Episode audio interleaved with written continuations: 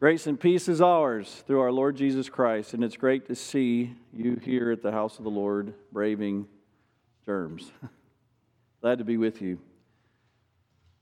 One of the reasons I'm very excited to bring God's word to you today is real personal. I don't think that I've ever preached to an audience this scripture. I maybe taught it in a Bible study, but as a sermon. And it has some very meaningful and interesting thoughts in it in a discourse. It's just the middle of the discourse that Jesus had during his three year ministry in the, the, the soup of uh, struggle and uh, the, the battle for souls, the war that we're all in, that he and John the Baptist were the leaders of his generation in the Holy Land. And uh, John the Baptist is still alive, but he's been imprisoned. And these guys are cousins, they're best friends. John is the great promised forerunner. Isaiah chapter 40 talked about a great forerunner, and Malachi chapter 3 said it was a messenger that was going to come. And then Malachi chapter 4, the last verses of the Old Testament, says Elijah, who's already gone when Malachi was preaching, was already passed to heaven, says Elijah will come and turn the hearts of fathers toward their children, talking about the great ministry of John the Baptist. And so this is uh, this story with Jesus and John the Baptist is an epic part of the, the story of Christ's life and the meaning of the Old Testament and how it points ahead to Jesus. There's just so much that would uh, tickle a preacher's fancy and also you as Christians. So here's a question to get started What is the greatest commodity we have as a church? The greatest commodity. Is it the music? Probably not, right? You, you love it that you come here and we have solid musicians. We have more than most churches our size. We're kind of a small church. And even our pastor said right at the beginning, You're gonna it's gonna rock today, right? Is that the greatest commodity? Is it the preacher? Uh, I'm gonna. Uh, I, am a district president, so I help churches uh, by my job to find their next pastor. And when your pastor takes a call, it's an uncertain time and people start to drift away from church. And so the chairman of congregations and I have a lot of conversations where I'm encouraging and holding, their, holding them up. So just so happens that last night I got a text from a chairman of our church in Tyler, incidentally, who happens to be my oldest son, Donovan. and he's not afraid to talk to his dad straight up about his angst. So they've been vacant of not having a pastor for just uh, three months. And he said, and, and, the pastor they called, they thought was going to take the call, but he declined it yesterday. Anxiety's high, right? Their, their vacancy pastor is Tom Schmidt. Remember Nikki Hill? It's her dad. And uh, he happens to be the dad of the pastor that was there that left. So, so but he's only there till Chris, uh, before Christmas. So Donovan says, we, he's, tell, he's pushing his dad a little bit. We, uh, we went almost two months without anybody before Tom came. If that happens again, we will not be a sustainable church. We feel that way, don't we? We even say, uh, you know, the, we hate, us leaders in the church will say we hate to admit it, but the pastor is a really big part of the success of the church when, because we hate to admit it because there's another commodity that's more important than the pastor, right? That you know what I'm getting at. Things, these things are important. Did I mention music, pastor? What about the location? Frankly, this location is not all that great. You have to be coming here to find this church, right? But it was cheap property when the fathers bought it. So, location, mm, it helps. Not the greatest commodity, right? Everybody's got to be friendly. Well, Charles Spurgeon, one of the greatest preachers of all times, walked into a church when it was a really cold, snowy day and there were only like 10 or 15 people. Nobody said hi. Sat in the back pew. The preacher wasn't there. And an elder stood up and just told the gospel, and Charles Spurgeon became a Christian. So that commodity is not the location or the building. Our church in Hutto has a brand new building. It's a church we started in Round Rock, right? It is. I was at the dedication just a couple uh, a week ago, two weeks ago oh, it's just beautiful. It's going to serve them really well. I'm so excited because now, and it's uh, a great location too. Building's great, location's great, preacher's solid, but it's still not the greatest commodity. You know what it is. The greatest commodity that we have is the Word. Under a tree, sitting on a cactus, we have the Word of the living God. It is the greatest commodity. All those other things are superfluous. Jesus and John the Baptist had none of the things I just mentioned. They had the Word. John was, they both were open air preachers. He was out in the wilderness, right? Didn't even have a place to, to, to, to lay his head and eat locusts and wild honey and wearing skins from camels. And, and John had an austere ministry. People went out to him in droves because they were getting changed by the word of God.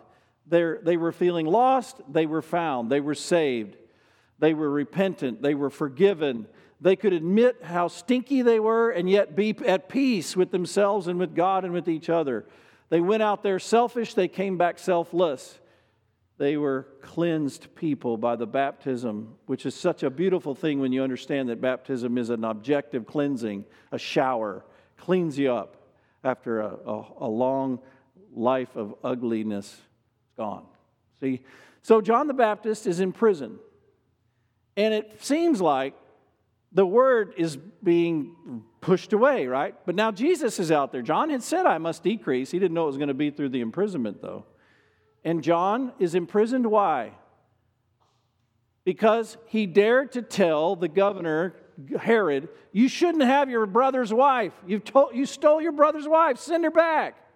You're sinning against the Lord and you'll come under God's judgment. Herod, being the sovereign, put John in prison. He was afraid of the people. He didn't want to put John to death. He's kind of afraid of John because he still had a conscience.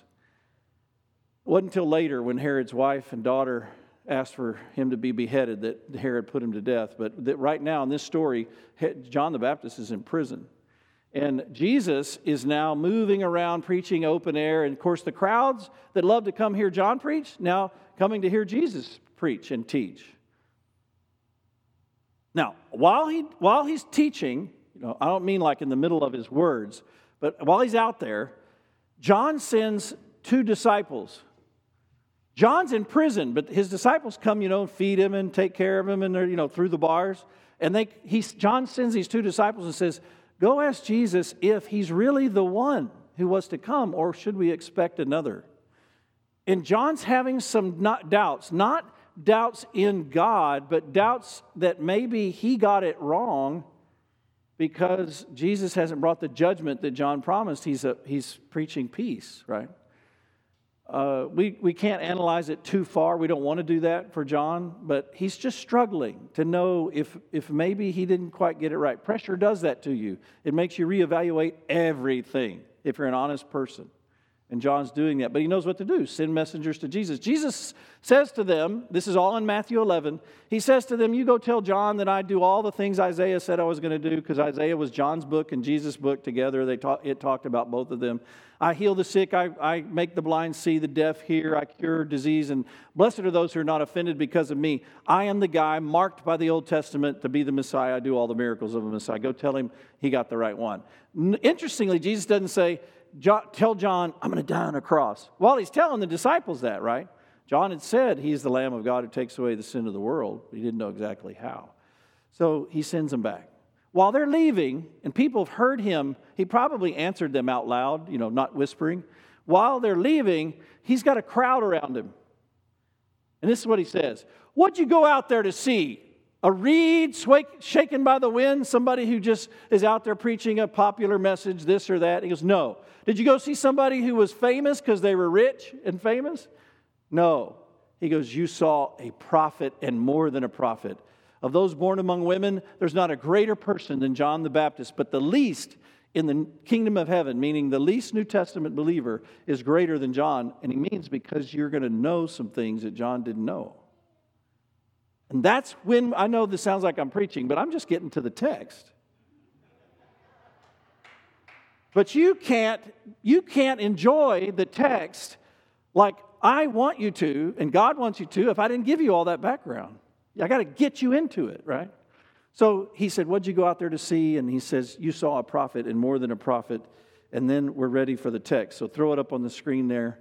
This is uh, Matthew chapter 11, starting at verse 12. He just, Jesus just said, the greatest, I mean, John's the greatest, but the least in the kingdom of heaven is greater than he is.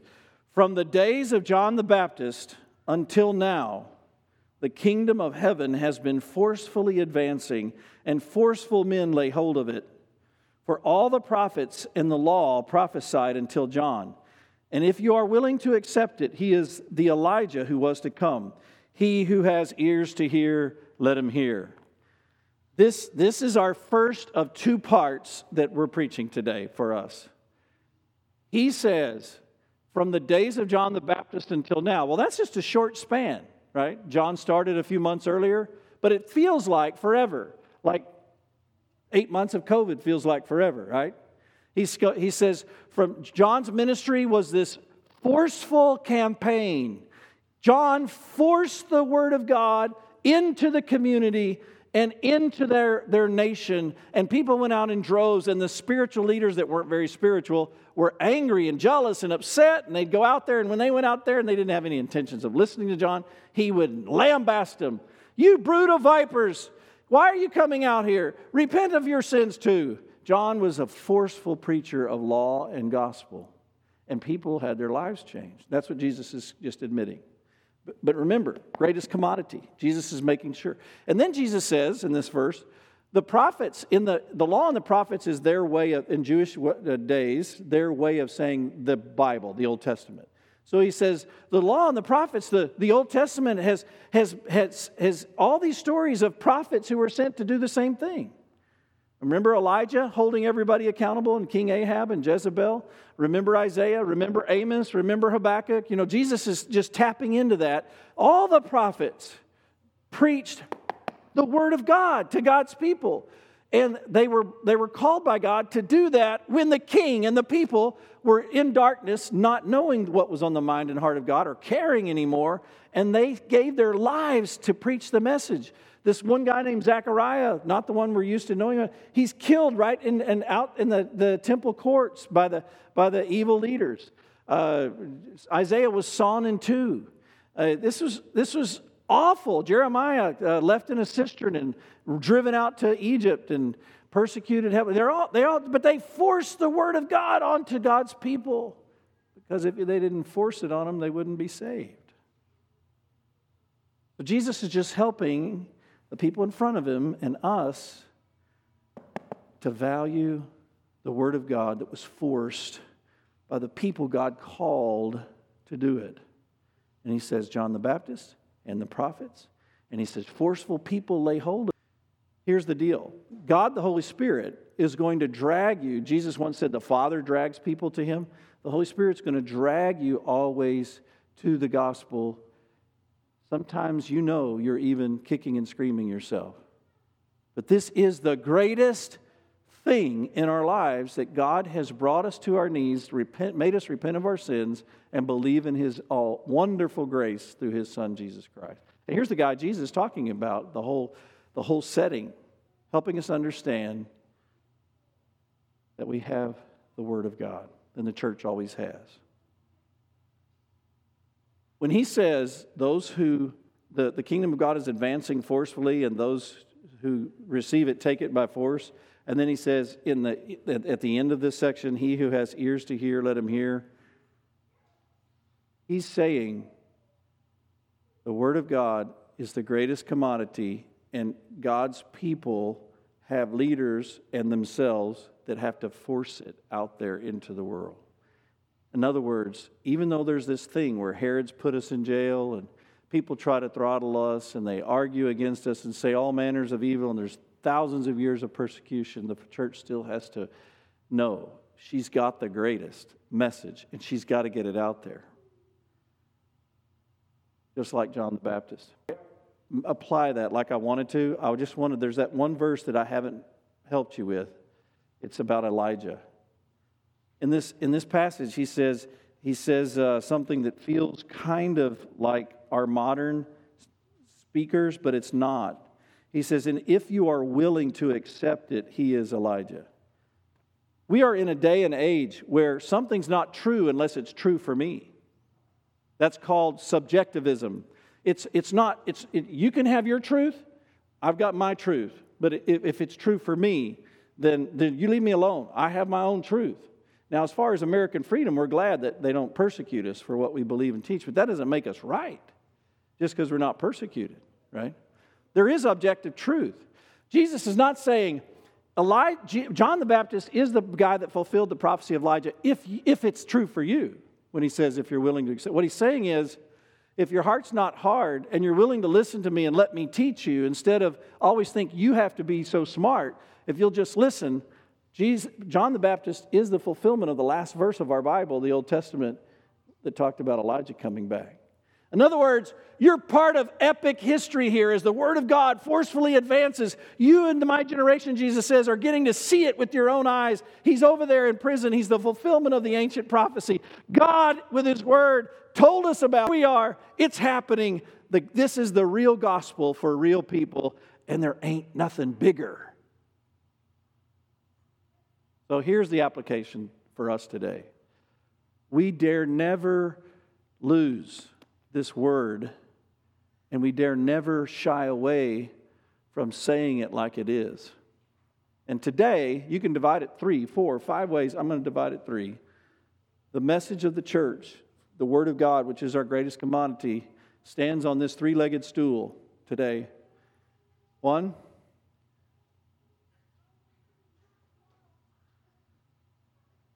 make sure I get it just the way I wanted to. There are moral absolutes.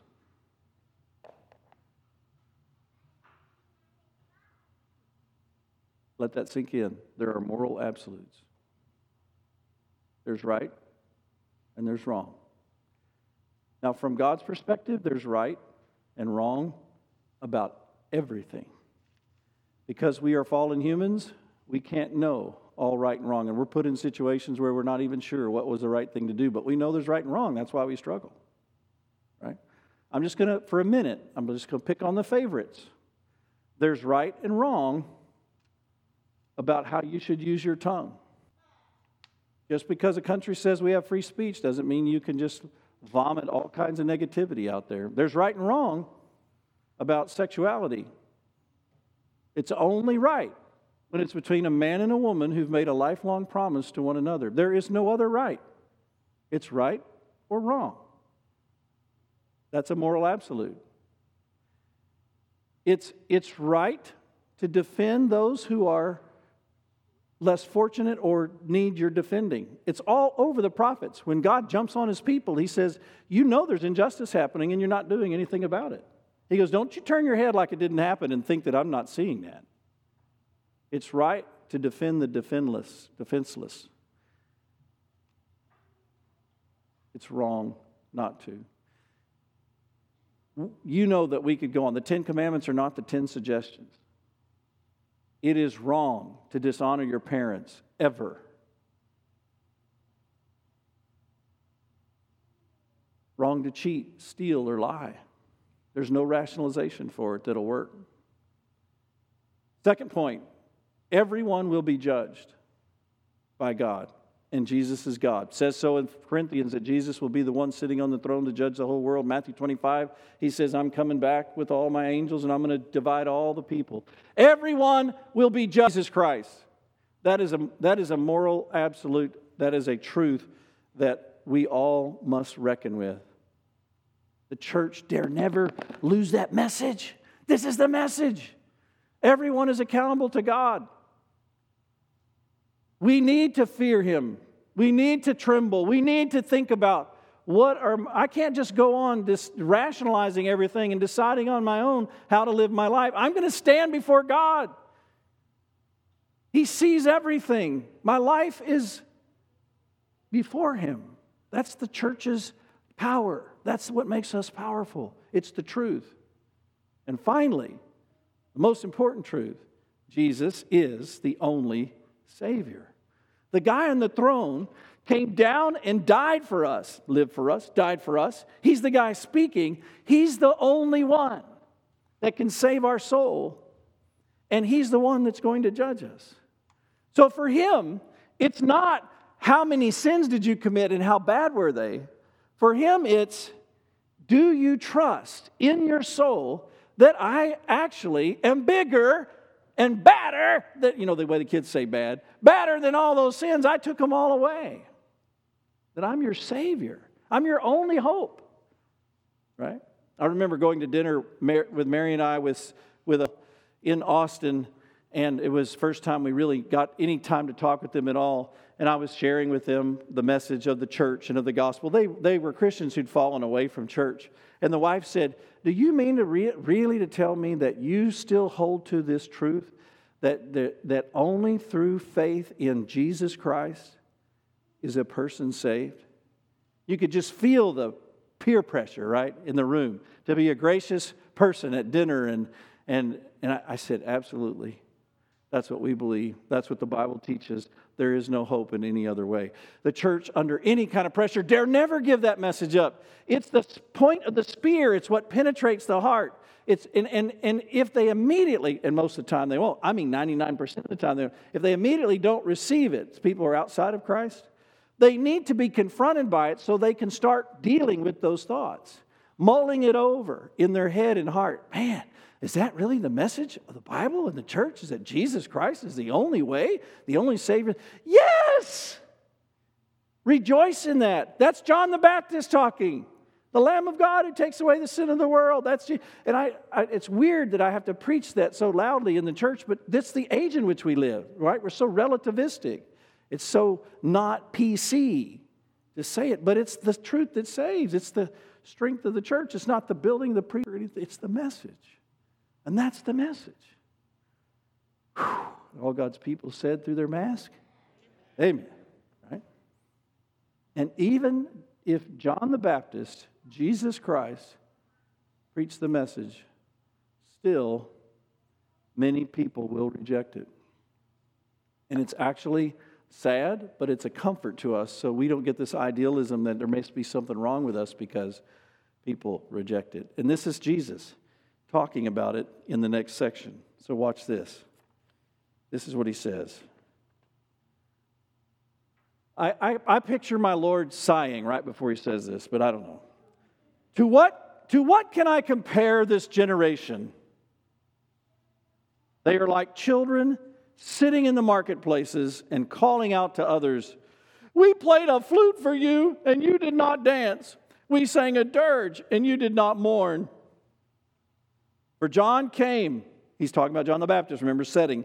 John came neither eating or drinking, and they say, He has a demon. He's a weirdo. He eats those locusts and wild honey. The Son of Man came, hanging out with the people, eating and drinking, and saying, He means by drinking wine at their dinner table, eating and drinking. And you say, Well, here's a glutton and a drunkard, a friend of tax collectors and sinners. He's one of their buddies. But wisdom is proved right by her deeds. I just want to unpack this for you before we go. Um, I want to t- about children in the marketplace singing. We, we, we were playing on our, our little trumpets and our flutes and our harps a song like for a wedding, joyful wedding, and you wouldn't join us. Then we were playing a sad, old, you know, miserable song like a funeral, and you wouldn't, you wouldn't do that. You wouldn't play with us. That's what Jesus is picturing. He saw that in the marketplace. I, I saw something like that a few times when we had a full blown school to eight grades here at recess. Sometimes the kids would come in from recess because, I mean, when I'm going to go out there to watch them, and you know, recess is 15 minutes long sometimes, right? 12 minutes of arguing over what rules they were going to use in the game, right? Na, na, na, na, na, na, back and forth, fighting the two little personalities that are the egocentric monsters of the bunch. They're back and forth, back and forth. They got their little crowd them. Finally, three minutes left. They start playing, and now recess is over. And I was, one time I walked out, walked alongside and said, You guys got to get a grip. You just wasted your whole recess. But they're upset that they wanted the group to go a certain direction, and they wouldn't give it up because, and, and then the group didn't go, right? So Jesus said, you know what this generation is like? It's like everything to go this way. And, and you look at John the Baptist and he goes, No, I'm going to teach you the word of God. And you get upset with him because he wouldn't go with you on a dirge. Then you start going, Well, we just want to be happy about worldliness. And, and uh, I mean, excuse me, that was John the Baptist thing. Then he says, well, we want to be self righteous and we want to, you know, the Pharisees and scribes and they wanted everything to be just right. And I come and I say, you don't have to do all that to please God because he's got grace. And you say, I'm a drunkard. He goes, you're so into yourselves and your own arguments about what you think is right. You don't listen. Remember, he's just started right before this. He who has ears to hear, let him hear. He goes, We are preaching to you a message of salvation, and all you're doing is trying to tell us what you want us to preach, what you want us to say, instead of let us just teach your soul the word of the living God. He goes, You won't listen. That's what this generation is like. And he says, If you want to know, if you want to open your hearts to who we are, John the Baptist and me, he says, Wisdom is proved right by her deeds. John the Baptist was willing to say the hard thing, even though it cost him his freedom and later his life. Jesus was willing to say the hard thing, even though it cost him his life. And he said, We're proved right by our deeds. Also, though, Jesus that he was supposed to have. To, he had just told the disciples of John that, right? So he said, the, the wisdom of who I am. He, one time later, he said it like that too. He said, If you don't believe me because I'm ta- talking about myself as Savior of the world, he said, Believe me because of the miracles. Who does these things? Right? So wisdom is proved right by her deeds. Now I'm going to stop right there and apply it to us, and we're going to finish with Jesus. The, the church needs to be comforted. That's you, that's me that we need to just keep teaching and preaching the pure, unadulterated messages of God that come out of this book. And we need to live as honestly and humbly as we can what we know God wants us to do and say. Practicing it in our families, practicing in our friendships, practicing it at work, practicing it in church. So that people, when they see us, they, see, they don't see perfection, but they see real. Real, authentic Christian community. People struggling to love, forgive, and do life together in the name of God who gave him this wonderful word. And they need to go, what is it about y'all? that, what is it that you have? And when they ask, you say, it's this. It's the messages of this that we build our lives on. It's not us, right? That's the wisdom that's proved right by her deeds. That's what rings true. And we've got, some of you are those folks, but you know some folks that that's, that's how they're going to come to faith is that they're watching you and us, and when they bump into us, they're going to say, There's something there. I got to see what it is. I want that because whatever I'm doing is empty, not working. Wisdom is proved right by her deeds. And this is also an important phrase to remember when you are starting to harden your heart and you're starting to say, I want, I want my church to say it this way. I want it to say it that way. When you say, well, wisdom is proved right by her deeds. I need to be op- open my ears to hear and be sensitive to the conviction of the Holy Spirit and make sure that I'm still living in those three truths that there is moral absolutes. We're all accountable to God. We're going to go before the judgment seat, and Christ is the only Savior. So I, I kind of said it in rapid fire, but we're, we're finishing with Jesus now. How did he prove right? that he was the wisest man on the planet. He didn't give in to anger, bitterness, and justice. Instead, he had the wisdom of grace to say, Father, forgive them. They don't know what they're doing. To a slime ball next to him on the cross, today you'll be with me in paradise, leaving room for every one of us to be behind that guy very, very end, he never avoided forgiving one person. And he was offended, we could say, much more than any one of us has ever been. He was a much bigger forgiver than Old Testament Joseph or David, who was chased by Saul. And he never once gave in to anger or bitterness. He forgave. While he was forgiving you, and you weren't even born yet. And that deed, that he did to rectify our sin before a holy God is what we build our whole lives on, isn't it? That's what faith's about. It's the foundation of a love relationship with God. You love God because you do know that He loves you first. Always loves you first. You love Him for that reason. We're not all that great at loving God, but even that He forgives. he just loves us. Wisdom is proved right by that deed of the gospel. And that's what we don't ever want to lose sight of. So, all these other things I started with, yeah, they come and go. Donovan, you're going to be fine. You got the word. Amen.